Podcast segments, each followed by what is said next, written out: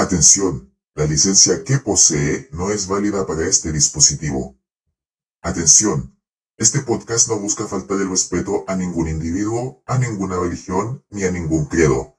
A pesar de estar basado en el mundo real, Assassin's Creed es un trabajo de ficción hecho con fines de entretención, y todo lo derivado de este medio, tanto oficial como creado por fans, debe considerarse como una actividad realizada con los mismos fines. Muchas gracias.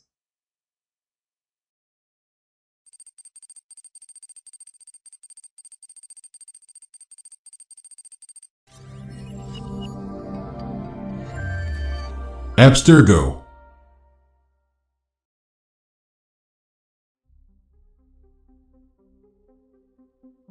Qué bueno volverte a ver. La app de Abstergo Entertainment está lista para acompañarte en tus aventuras. Recuerda que por ser celebraciones de fin de año, Abstergo aún tiene nuevas ofertas para ti. Revisa la tienda para dar un vistazo a nuestro nuevo catálogo expandido que, incluye nuevas memorias para tu Animes Gracias y feliz año.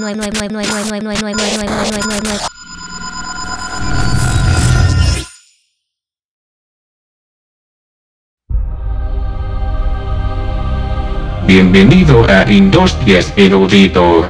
Sí que son puntuales iniciadas iniciados, ¿eh? Me alegra volver a verlos. Mis agradecimientos por instalar el parche y unas disculpas por tener que reunirnos de esta forma. Tuve que arreglar un problema con mis IAs. Verán, Diego se sentía muy solo y quería jugar ajedrez con alguien, así que le dio algo de su código a su compañero y tuvimos un buen rato de malos chistes. Pero ahora todo está bien, ¿verdad? Comprobando integridad. Integridad estable. Uf, qué bueno que ya no digan malos chistes. Entonces todo volvió a la normalidad. Muy bien, muy bien. Yo ahora estoy en Filadelfia, Estados Unidos. Lo que pasa es que mis colegas me invitaron a celebrar el Año Nuevo aquí y las festividades en Cherry Street Pier están organizadas por Abstergo en esta ocasión, así que nos aseguramos de tener un lugar lindo para ver los juegos artificiales. Oh, y oye, lo que dije lo dije bastante en serio. Muchas gracias por confiar en mi parche. Entiendo sus preocupaciones, pero puedo asegurarles que mi código no espía sus datos. De hecho, deberían estar agradeciéndome ahora mismo porque acabo de aplicar un segundo firewall a sus dispositivos, pues eran los otros tipos quienes estaban espiándolos. ¿Dejar que esos malditos surqueten sus vidas virtuales como quieran y se preocupan por mí? ¡Ja! Si este es el plan de los asesinos para hacerlos parecer una persona normal, pues están mal. Tranquilo, tío Cristóforos, no queremos asustar a nuestros invitados aquí presentes. Es cierto, disculpen, es cierto. Oh, bueno, después de todas las celebraciones de fin de año, gracias por querer pasar estos últimos momentos del año 2022 con su humilde servidor. Ya que estamos aquí, ¿por qué no damos inicio a la sesión semanal que toca hablar en esta ocasión?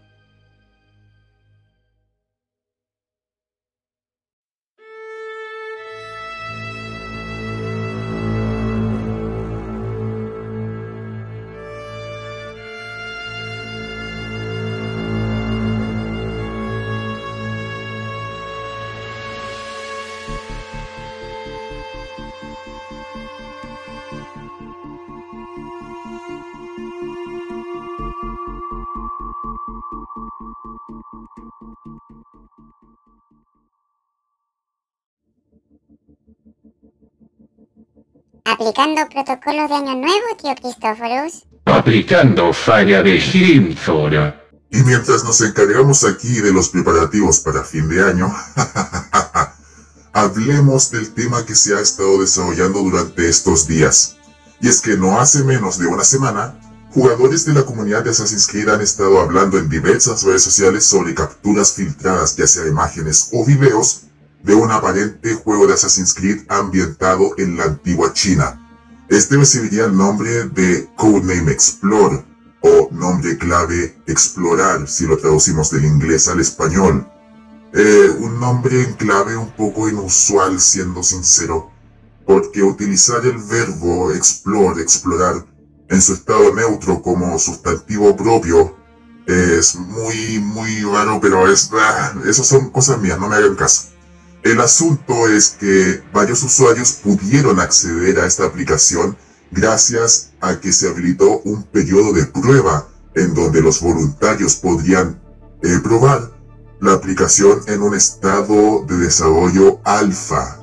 Pruebas alfa. Y es que debemos recordar, iniciadas iniciados, que en la presentación del 15 aniversario de la franquicia, Ubisoft confirmó nuevos títulos que saldrán en un futuro próximo. Está Assassin's Creed Mirage, Assassin's Creed Infinity, dentro de Infinity está Codename Red y Codename Hex. Está Invictus, el juego que se enfocará solamente en modos multijugador, y el juego para móviles llamado Assassin's Creed Codename Jade. Bueno, lo curioso aquí es que las imágenes filtradas de Explore parecen tener mucho parentesco con lo que vimos en Jade. Así es. Eh, hablaré de eso brevemente, no ahondaré en detalles que puedan llegar a considerarse spoilers, como escenas que puedan explicar alguna trama importante de la historia. Solamente abarcaré algunos aspectos de la jugabilidad y hablaré de la época histórica en la que se ambienta para que todos podamos sentar bien cabeza, tantear bien el terreno y no perdernos en la vasta línea de tiempo del universo de Assassin's Creed. También es importante destacar que la información que yo les presento en esta edición del podcast es 100% fidedigna, ya que procede de gente que probó la aplicación y que accedió a hablar conmigo siempre y cuando yo mantuviese sus identidades en completo anonimato. Y así es como va a ser, así que no escucharán sus nombres ni aquí, ni en la radio, no los verán en un póster, ni en la tienda de la esquina, ni en el motel de al frente, ni en el cine de la otra esquina, ni en un globo aerostático, ni en señales de humo, ni en braille, ni en código binario, no, nada, cero. Completo anonimato. Así que con eso claro podemos proseguir. Para los que se los preguntan, ya no es posible utilizar la aplicación. Las pruebas terminaron, por lo que ya no es posible volver a descargar la aplicación y volverla a usar. De hecho, la aplicación ni siquiera estaba disponible para todos, ya que según estas fuentes fidedignas anónimas, Primero, los interesados tenían que llenar un formulario habilitado por el propio equipo encargado de Codename Explorer y luego esperar a que fuesen parte de los elegidos. Las pruebas se hicieron en iPhone, así que adiós Android users. Todos tenían que contar con una cuenta de Apple para poder sincronizar la información. Pero ni el fin del periodo de pruebas ni el hecho de que todos los usuarios estaban bajo un acuerdo de no divulgación la famosa NDA, Non-Disclosure Agreement en inglés, evitó que se supiese más de este proyecto porque, claro, se filtró información. Según mis fuentes anónimas también, el juego efectivamente se ambienta en la antigua China, específicamente empieza en el año 216 a.C. Antes de Cristo. Y tiene unos elementos de jugabilidad que son iguales a los vistos en anteriores Assassin's Creed. Hay animaciones de anteriores Assassin's Creed, movimientos de combate de anteriores Assassin's Creed, específicamente de Odyssey. Lo curioso es que, según cuentan estas fuentes anónimas, en ningún lado se ve el logo de Ubisoft. No se divisa el logo de la empresa por ninguna parte de la aplicación ni de la propiedad intelectual de Assassin's Creed. No vemos el símbolo de los asesinos en ningún lado. No vemos la típica introducción de este juego ha sido desarrollado por gente de múltiples creencias religiosas y múltiples identidades de género, etcétera, etcétera, etcétera, etcétera. No vemos ese mensaje y parece ser como que si se tratara de un juego copia de Assassin's Creed, pero más adelante les explicaré que no se trata de una copia, sino que se trataría del mismísimo Jade. El logo oficial de Codename Explore parece ser el de Ubisoft, pero ligeramente está como alterado. Para esta ocasión el logo se destacaría por ser la representación de una especie de ave torcida de manera que pareciese un remolino, el remolino del logo de Ubisoft. Y el hecho de que se llame Codename Explore y no Codename Jade también provoca leves confusiones. A pesar de eso, como mencioné anteriormente, ¿es posible confirmar que esto se trata de Conan Jade? Yo diría que sí por lo siguiente. Y es que a pesar de que el equipo quiso idear algunas estrategias para evitar la asociación de Explore con Jade, resulta bastante evidente, o al menos eso diría yo, y si no resulta ser cierto, pues me tragaré mis palabras con un buen y delicioso jugo de naranja. Resulta bastante evidente de que esta aplicación muestra el desarrollo de Assassin's Creed Jade, pero en un estado de desarrollo alfa. ¿Qué significa estado de desarrollo alfa exactamente? que todavía queda bastante para poder ver el juego terminado al 100%, así que con paciencia se alcanza el cielo. Los elementos que delatarían la verdadera identidad de Codename Explore se muestran en el juego en sí, los usuarios describen una interfaz de juego similar a la que vemos en los conocidos entornos del Animus de juegos anteriores, una jugabilidad muy similar a la vista en Assassin's Creed Odyssey, un parkour igual al implementado en la trilogía de Leila con algunas animaciones sacadas de Assassin's Creed Unity, combate variado con múltiples armas y apoyada por habilidades especiales que pueden cambiar el resultado de la pelea, eh, finishers vistos en Assassin's Creed Odyssey. También esos vuelven. Vuelve la típica hierba alta que se puede utilizar como escondite, vuelven los asesinatos sigilosos y hay varios reportes de usuarios que mencionan una figura célebre ya mencionada antes en la franquicia Assassin's Creed. Veamos iniciadas iniciados, con todo lo que les he mencionado hasta el momento, ¿Podrían ustedes adivinar de quién se trata esta figura célebre? Les doy un momento para que piensen quién puede ser. ¿Todavía no lo logran adivinar iniciadas e iniciados? En ese caso, les dejaré algunas pistas.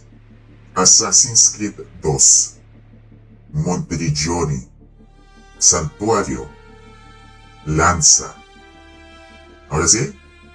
Pues así es. Este juego presentaría por primera vez en la historia de la franquicia con toda gloria y majestad a Wei Yu, el asesino chino que mató a Xin Shi Huang con una lanza.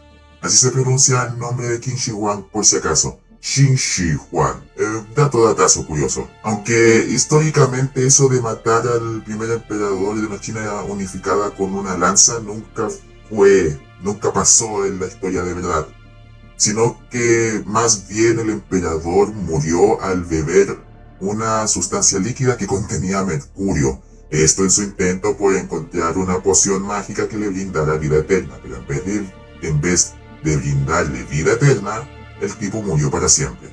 El equipo de Assassin's Creed a lo mejor quiso tomarse alguna libertad creativa para remarcar el hecho de que Xin Shi Huang había muerto a manos de los asesinos o en este caso luego de lo revelado en Origins, murió a manos de proto-asesinos. Con toda esta información se puede concluir que el juego nos mostraría por primera vez a este personaje inmortalizado por toda la eternidad gracias al santuario de Monte construido por el mismísimo Domenico Auditore.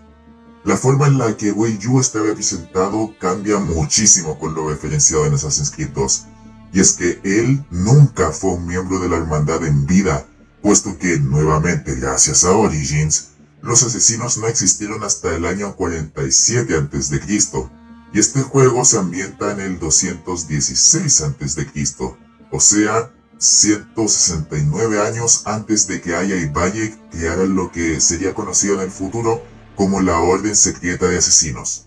En Codename Explore, Wei Yu no aparece con vestimentas de asesinos, ni con vestimenta de ocultos, menos con una hoja oculta. Aquí en la historia se le designa otra identidad, y es que él efectivamente pertenece a una sociedad, pero a una que sería considerada como uno de los precursores de la hermandad de asesinos, los moístas o los mojistas. Bueno, la H es silenciosa en español, así que moístas. Oh, se me olvidaba mencionar, en Codename Explore no jugamos como Wei Yu, sino que jugaremos como un aliado de él, quizás su aprendiz o su compañero de armas, su hermano de hermandad, pero no jugaremos como él, una lástima. En fin, la historia de China se caracteriza por ser el escenario de origen de diversas corrientes de pensamiento, cada una dedicada a cierta forma de ver la vida y percibir las cosas que rodean a las personas claramente. Entre estas están, por ejemplo, el confucianismo, el taísmo, el moísmo, el legalismo, por mencionar algunos ejemplos. Los que eran moístas creían en una forma de amor universal, consideraban que era moralmente incorrecto, incluso algo egoísta, preocuparse más por un amigo o por un familiar que por un desconocido. Era una idea bastante radical y enseñaban que preocuparse por alguien más cercano era injusto, que el prójimo desconocido también merecía la misma clase de afecto. Esto claramente no era apoyado por todos, por ejemplo, los confusionistas preferían desarrollar los lazos afectivos con personas ya conocidas como amigos o familiares. Pensaban que si tú habías establecido un lazo con una persona, estabas en la obligación de cultivarlo y evitar que se deshaga. Diferencias hay por montones y como en cualquier lugar de este planeta, algunas de estas corrientes de pensamiento tenían conflictos con otras que llegaban a niveles escalofriantes. Y es que los maoístas no se llevaban bien con los legalistas. Por favor no confundir estos últimos con los realistas ni con gente buscando aprobar el uso de la María Juana, por favor. Los legalistas eran todo lo contrario a los maoístas y a los confusionistas. Ellos creían que el hombre estaba más inclinado a hacer más el mal que el bien, debido a una preferencia por satisfacer sus necesidades personales. Es a causa de eso que los legalistas pensaban que la sociedad se beneficiaría muchísimo si fuese controlada por una mano firme, que no se tolerara la incertidumbre y que se castigaran los crímenes con severas penitencias dictaminadas por reglas igualmente estrictas. ¿Están detectando un patrón aquí, iniciadas e iniciados? ¿Pueden divisar hacia dónde va el barco? Y adivinen quién prefirió esta corriente de pensamiento. Así es, Xin Shi Huang. De hecho, su gobierno se basó en las creencias de los legalistas para conformar nuevas leyes una vez que este hombre se volvió emperador de China. Esta información, junto con lo revelado en Assassin's Creed 2, confirmaría que el emperador Qin Shi Huang efectivamente tuvo contacto con los templarios de la época, con la orden de los antiguos de la época. Y probablemente Codename Explore nos confirmará si fue una marioneta, un aliado o un miembro de la orden. Wei Yu es presentado como un guerrero maoísta, un algo intrépido e impulsivo, quien junto a su acompañante, o sea, el protagonista del juego, o sea, nosotros, conocido, deberán liberar China de las garras malvadas del emperador. Ese es el principal conflicto de la historia de Assassin's Creed Jade o Codename Explore. Nos mostrará cómo un grupo de proto-asesinos liberó la antigua China del yugo de un emperador cruel y sanguinario. Los jugadores y fanáticos de la franquicia podrán experimentar de primera mano este capítulo y presenciar las acciones de Wei Yu que lo llevaron a ser recordado en tiempos posteriores como un miembro póstumo de la Hermandad de Asesinos.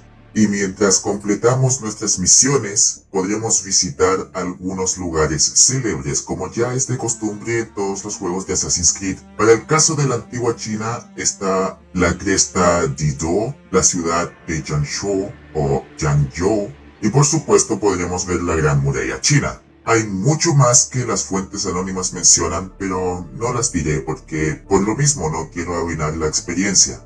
Aparte que recién está en etapa alfa de desarrollo y muchas cosas pueden cambiar para cuando el equipo decida hacer las pruebas en el, en el estado de desarrollo beta, así que con paciencia se alcanza el cielo.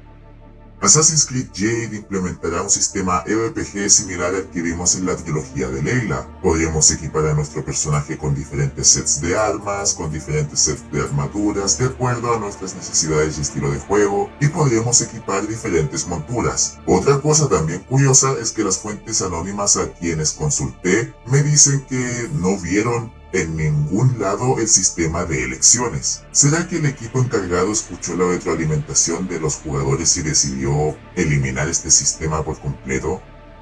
Eso yo lo considero una muy buena señal.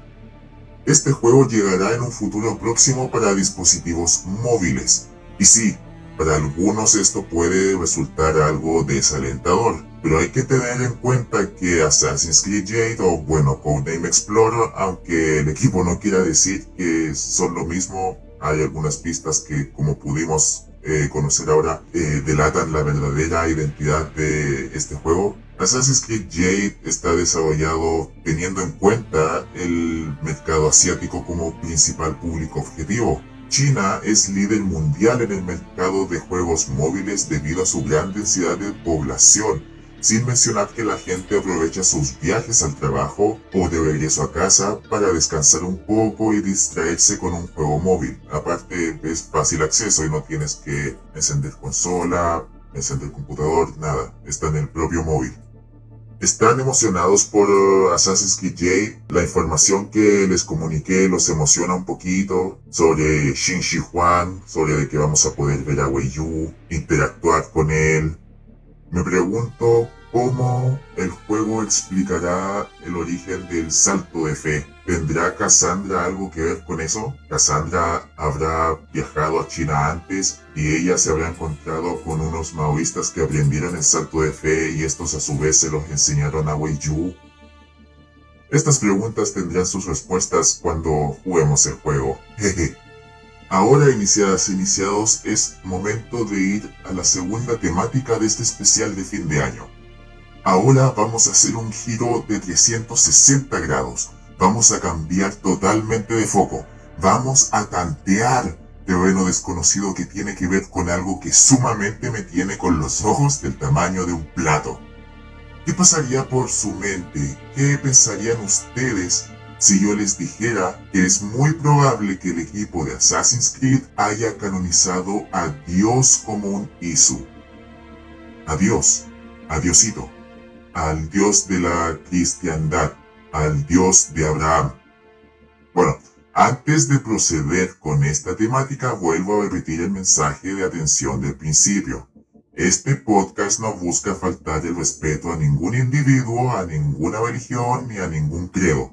A pesar de estar basado en el mundo real, Assassin's Creed es un trabajo de ficción hecho con fines de entretención. Y todo lo derivado de este medio, tanto oficial como creado por fans, debe considerarse como una actividad realizada con los mismos fines. Vuelvo a decir esto porque lo que viene a continuación puede resultar algo muy sensible para algunos. Solo les pido que tengan en cuenta que Assassin's Creed es un mundo de ficción. Y aquí estamos conversando acerca de un mundo de ficción solamente para entretenernos por un momento. No se tomen nada a pecho y cualquier cosa, discreción. ¿Sí? Sí, muy bien, excelente, así me gusta. Como algunos de ustedes sabrán, iniciadas e iniciados, Assassin's Creed Valhalla nos revela más información de la civilización de los Isu, aquellos que vinieron antes. Y es que no solo nos revelan nuevos miembros, sino que también nos revela parte de su cultura y parte de su hegemonía política. Entre estas revelaciones está el lenguaje Isu, que era hablado por todos los Isus en el planeta también tenemos la identidad del Padre del Entendimiento. Luego de años, por fin podemos conocer quién era el Padre del Entendimiento, o mejor dicho, quiénes fueron. Pues como lo hablamos en los capítulos 3 y 4 de este podcast, en donde estudiamos más acerca de los templarios y sus diferentes perspectivas acerca del Padre del Entendimiento, este no se trataba de un solo ser, sino que más bien era un cargo dentro de la hegemonía política de los Isu, cuya misión pasó a manos de múltiples seres. Considérenlo como una especie de presidente global junto a la Madre de la Sabiduría y a la Sagrada Voz. Ya sabemos que Júpiter, Juno y Minerva fueron los miembros de la informalmente conocida Triada Capitolina, y tenían la misión de encontrar la forma de salvar al mundo de un desastre de proporciones bíblicas. Y considerando que los Isu tenían una larga esperanza de vida, la mayoría de la comunidad creía que estos tres habían manejado las riendas de la primera civilización por un largo, largo tiempo. No es hasta Assassin's Creed Valhalla que se demuestra todo lo contrario y es que hubieron otros Isu antes de estos que tuvieron el cargo del padre, la madre y la voz. Estos eran respectivamente Yaldabaoth, Saklas y Samael. Y estoy seguro que todo aquel que haya estudiado o tenga conocimiento sobre el gnosticismo reconocerá estos nombres. Y para aquellos que no, bueno, para eso es esta parte del capítulo del podcast de Assassin's Creed Latam.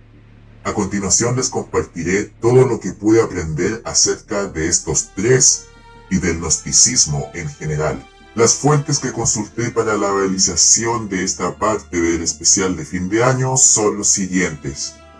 Los gnósticos, mitos, rituales y diversidad de los principios de la cristianidad, por David Brake. Introducción al gnosticismo, por Christoph McShees. Creo que se pronuncia así, mal. Gnosticismo, su historia e influencia, por Benjamin Walker y también hacer una mención especial a nuestro colega Lives Wolf, quien me ayudó muchísimo en comprender más sobre el gnosticismo. Así que saludos Lives, esperemos que te encuentres muy bien. Gnosticismo. ¿Qué es? Es una forma de creencia que ha despertado la curiosidad en las personas desde poco antes de los inicios de la cristianidad. ¿En qué cree un gnóstico? Los gnósticos creen que la divinidad está presente en cada ser humano y que ésta se encuentra atrapada en un campo físico corrupto. Si el ser tiene conocimiento de su propia divinidad, puede llegar a despertarla y así romper con las cadenas del mundo terrenal. Algunos consideran este tipo de creencia como una especie de antítesis de la cristianidad, pero no en el sentido de que, como parte contraria, el gnosticismo sea satánico y malvado, no. Muy por el contrario, el gnosticismo es, al igual que muchas otras creencias, otra forma de ver la vida, la divinidad y la espiritualidad. En comparación con los cristianos, los gnósticos no creen que la divinidad provenga de Dios, sino que viene de otro ente superior a él, y como tal, posee una divinidad basada en lo espiritual, en lo puro, mientras que Dios, como creador del mundo terrenal, es un ser que para nada es divino, que solo se robó el crédito de la creación y que como ente que reside en el mundo físico, impide la ascensión de los seres humanos. Los gnósticos también creen que Jesús, o como los gnósticos lo llamaban, Yeshua, por su nombre en arameo, vino a este mundo no solo para liberarnos del pecado principalmente, sino que para enseñarnos cómo romper las ataduras del mundo físico y conseguir la salvación mediante el conocimiento de la propia naturaleza divina. Es por esto que algunos gnósticos lo llamaban maestro.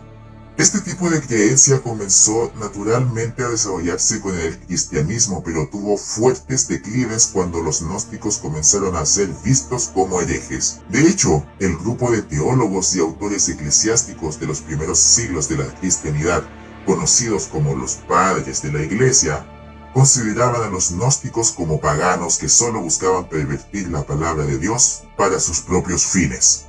Y al igual que los cristianos que fueron perseguidos por los romanos al ser considerados como paganos desleales, los gnósticos fueron perseguidos por los cristianos al ser considerados herejes y fueron excomulgados, perseguidos y a veces ejecutados. La humanidad es un mal chiste. Al igual que otras creencias, el gnosticismo tiene muchas ramas, diferentes corrientes de pensamiento. El valentinianismo, el catarismo, el maniqueísmo que es como una versión asiática del gnosticismo y el que nos compete para este episodio del podcast, el setianismo. Para los setianistas el origen sucedió de la siguiente forma. La existencia está separada en dos dimensiones, dos reinos, dos mundos el de la luz, que está compuesto por todo lo espiritual, y el de la oscuridad, todo lo que compone el mundo físico y las ataduras del alma a con el cuerpo. En el mundo de la luz reside el verdadero Dios. No confundir a este verdadero Dios con el Dios abrahámico. Este es otro verdadero Dios, es como el jefe de jefes de jefes de jefes para los gnósticos de esta rama.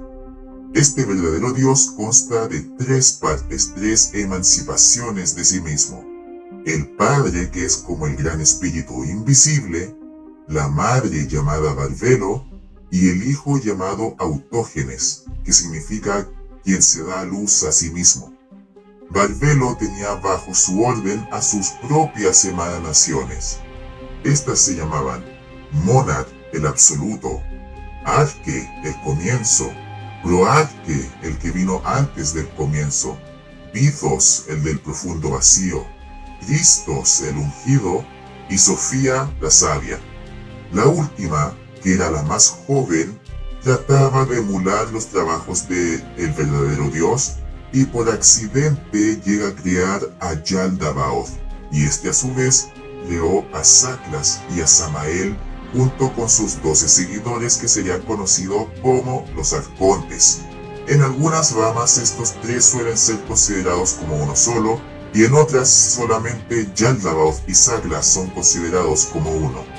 Estos, bajo órdenes del Dios verdadero, entran al plano de la creación atravesando la barrera entre ambos reinos, que algunos gnósticos llaman como el Oros, con H al principio, Oros, y pasan a residir en el mundo de la oscuridad bajo la denominación de demiurgos. Ellos sirven al verdadero Dios pero a regañadientes. Para el momento de la creación, el Dios verdadero junto a sus cuatro emancipaciones angelicales, Armofel, Oroyael, Dabethai y Eleleth, habían dado forma a Adán, pero no el Adán que conocemos, sino que a un Adán espiritual, el primero de, los de ellos, el primer Adán. Pero los demiurgos, celosos de la creación del verdadero Dios, idearon un plan para intentar recrear lo que había en el mundo de la luz bajo sus propias manos. Yaldabaoth logró robar al Adán espiritual y lo encerró en un cuerpo físico, haciéndolo creer que él lo había creado. Viendo el desastre que había ocasionado Yaldabaoth, Sofía da aviso al Dios verdadero, y por lo tanto a Barbelo. Es Barbelo quien decide mandar a Epinoia, una de sus emancipaciones menores, al plano físico. Esto la vuelve mortal y ahí adopta el nombre de Eva. En el mundo físico creado por Yaldabaoth, Eva intenta enseñarle a Adán el conocimiento, la forma de desvincularse de sus cadenas corruptas del mundo de la oscuridad para poder ascender a la divinidad. Ellos se enamoran y tienen descendencia. Tienen a Caín, a Abel y a Seth. Seth es el presunto tercer hijo de esta pareja. Es por medio de los descendientes de Seth que las personas pueden aprender la forma de ascender a la divinidad y escapar. Jesús vino al mundo físico de la oscuridad para enseñar a los humanos cómo obtener conocimiento y lograr manifestar la divinidad interna que Yandabaoth tanto envidia. A diferencias de otras ramas del gnosticismo, para los setianistas, los demiurgos no son solamente ignorantes, sino que también son malignos. Condenan y temen a Sofía por haberlos abandonado y rechazan usualmente al verdadero Dios por negarles tener la divinidad que los demiurgos ansían tener. Si hay alguien entre nosotros que sea experto en gnosticismo y quiera brindar una observación o una corrección, que deje su comentario en nuestras redes sociales. Hablando se entiende la gente y además la última vez que oí del gnosticismo yo era mini gris. Así que probablemente me haya equivocado en alguna parte, pero confío en que la mayoría de mi interpretación está bien. Leer esos textos gnósticos de verdad me dejaron como el sujeto 16, como Clay luego de una sesión extendida en el Animus. Vaya. Toda esta parte del gnosticismo entra al universo de Assassin's Creed gracias a lo revelado, como mencioné anteriormente, en Assassin's Creed Valhalla. El arco de la piedra de la saga, un arco que personalmente disfruté muchísimo, nos presenta a Fulke, una miembro de la Orden de los Antiguos que se encarga de buscar y estudiar conceptos de lo oculto, conceptos que para el tiempo del juego eran considerados herejía y podían enviar a uno a la muerte. En su base de operaciones, ubicado bajo una catedral en la ciudad de Canterbury, podemos encontrar algunos de sus hallazgos. Entre estos está el mismísimo Evangelio de María Magdalena, aunque el verdadero supuesto Evangelio de María no especifica de qué María se trata, si de María Magdalena o de María la Madre de Jesús, pero en el universo de Assassin's Creed el equipo parece encantarse por la primera alternativa, confirmando en este mundo ficticio que no debió haber sido Pedro quien guiara a los apóstoles, sino que debió haber sido María Magdalena. Esto por supuesto según lo que está escrito en el Evangelio. Este texto también suele ser considerado una interpretación entre una rivalidad de perspectivas que había entre los primeros cristianos asociados a Pedro y a los propios gnósticos asociados a María. No, y el Evangelio de María no es el único apócrifo canonizado en Assassin's Creed. sino que también lo está el Evangelio de Judas. En la escena en donde Eivor conoce a Fulke, es posible escucharla a ella besándole a Judas mientras hace referencia a uno de los párrafos del texto. ¿Cómo habrá conseguido Fulke ese documento? ¿Cómo habrá conseguido los otros? Junto a esos y otros documentos que hablan de elfos y demonios, hay un documento escrito en lenguaje Isu, que una vez siendo traducido resulta ser un instructivo, una orden autorizada para la creación de los humanos supervisados por el padre, la madre y la voz en esos días durante la época de los Isu, Yaldabaoth, Saklas y Samael. Hablemos de cada uno. Yaldabaoth, ya lo saben, es quien se adjudica la creación de la humanidad como creación propia. Se le identifica con la apariencia de una serpiente con cabeza de león. Es asociado con el dios abrahámico o el dios del Antiguo Testamento. No está entre los 72 nombres de Dios por considerarse un nombre hereje. En los textos gnósticos, Yaldabaoth carece de la chispa divina que está presente en cada ser humano, y este está enviando constantes hecatombes al mundo para desquitarse con la humanidad. Lo que los humanos creen como pruebas de Dios hechas con el propósito de ser superadas, para Yaldabaoth son solo castigos por tener algo que él carece. Su versión en Assassin's Creed es la de ser un Isu con el cargo del padre del entendimiento antes que Júpiter. Él aprobó el proyecto Anthropos y dio luz verde a que se diera comienzo lo más pronto posible. Saklas, conocido también como el demonio de las mil caras. Su nombre significa el tonto, el ingenuo, el estúpido. Es mencionado en el Evangelio de Judas como ángel que emergió del Altísimo para reinar sobre el caos, la oscuridad y el mundo inferior. En Assassin's Creed Saklas está a cargo de ser la madre de la sabiduría. Una de sus tareas fue diseñar los planos con que serían creados los humanos. Sin embargo, en el gnosticismo, Saklas es un ser de género masculino. ¿Por qué alguien del género masculino estaría a cargo de ser la madre de la sabiduría si este cargo está estrictamente relacionado con el sexo del individuo? Eso es porque pasa algo súper curioso. Verán, cuando uno traduce nombres, por regla general, uno los deja sin alterar, no se traducen simplemente. No obstante, con Saklas esto no pasa. Del idioma Isu a la traducción que vemos en el juego, Saklas es la traducción del nombre Sofía. Como lo acaban de escuchar en el breve resumen que mencioné, Sofía es una de los avatares del dios verdadero, emergida de Barbelo, es una figura femenina y es ligeramente asociada a la idea de ser la esposa de Cristo. Se le adjudica la creación de Yandabaoth y de los demás demiurgos. Incluso al ser la figura de la sabiduría, ella es la que ocasiona la caída de los humanos al haber creado a Yandabaoth, quien a su vez crearía seres divinos encerrados en un mundo físico corrupto. ¿Acaso hay sentido en esta ironía? Quizás las experiencias de Sofía sean un recordatorio, que no importa lo sabio que una persona pueda ser, si se encuentra en un escenario donde se deja llevar por su propio orgullo puede desembocar consecuencias inesperadas. Y el último, Samael. La figura de Lucifer nace de este individuo, pues Samael es el ángel tentador original, y se le ha adjudicado muchos nombres y contrapartes, Luzbel, Lucifer, Satanás, Malik e Iblis. Samael nunca inició una rebelión, eso se le atribuye a Luzbel, pero el mito de la rebelión no existió per se en los escritos hebreos. De que desobedeció a su líder sí, lo hizo, pero no mediante una rebelión. A pesar de serle muy fiel a Dios, este lo desobedece en algunas ocasiones para demostrarle lo fallido que son los humanos y que estos no merecen su atención. Esto lo hacía al incitar a los seres humanos a la autodestrucción, enseñándoles a cuestionar la moralidad y la ley.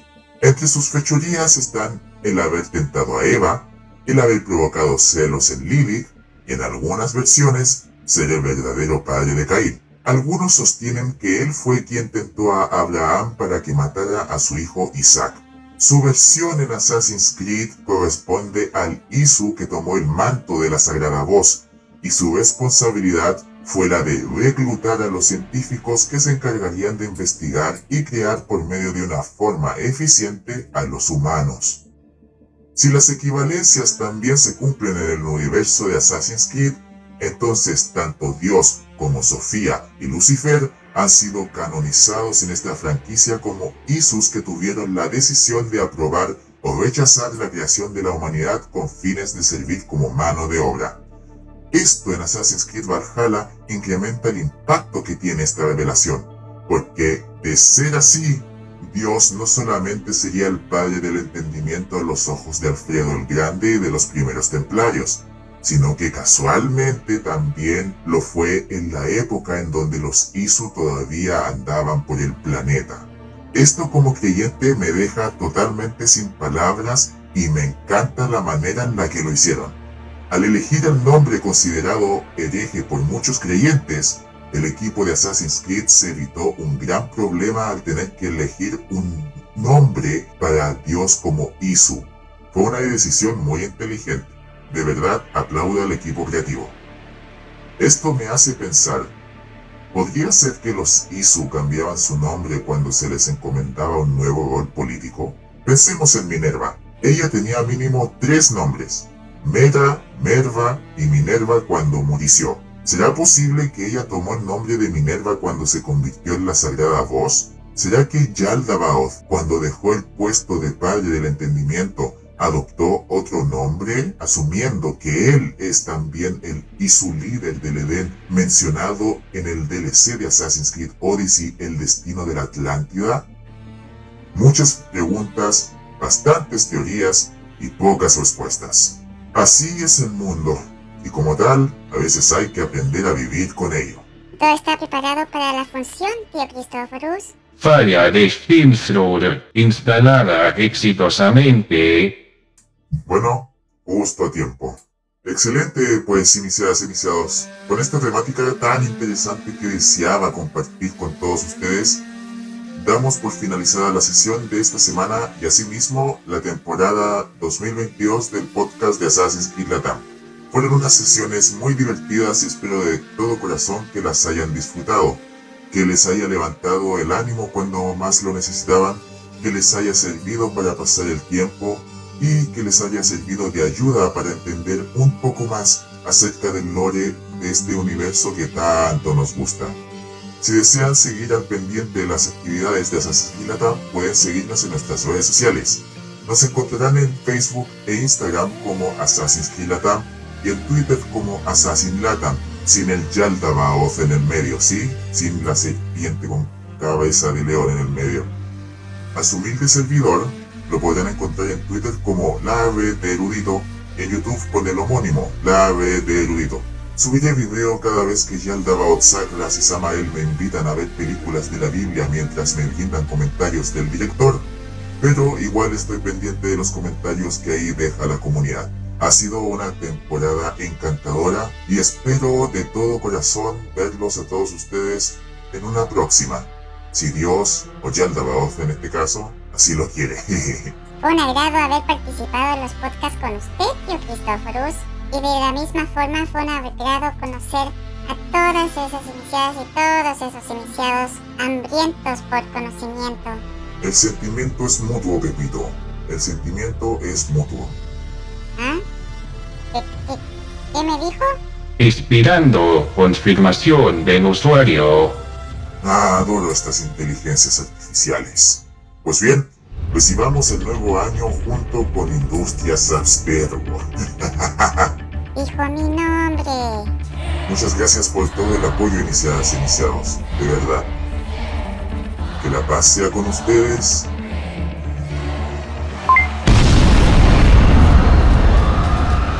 Y que el Padre del Entendimiento los guíe a todos. Y no como estos bastardos que tendrán mucho que limpiar el día de mañana.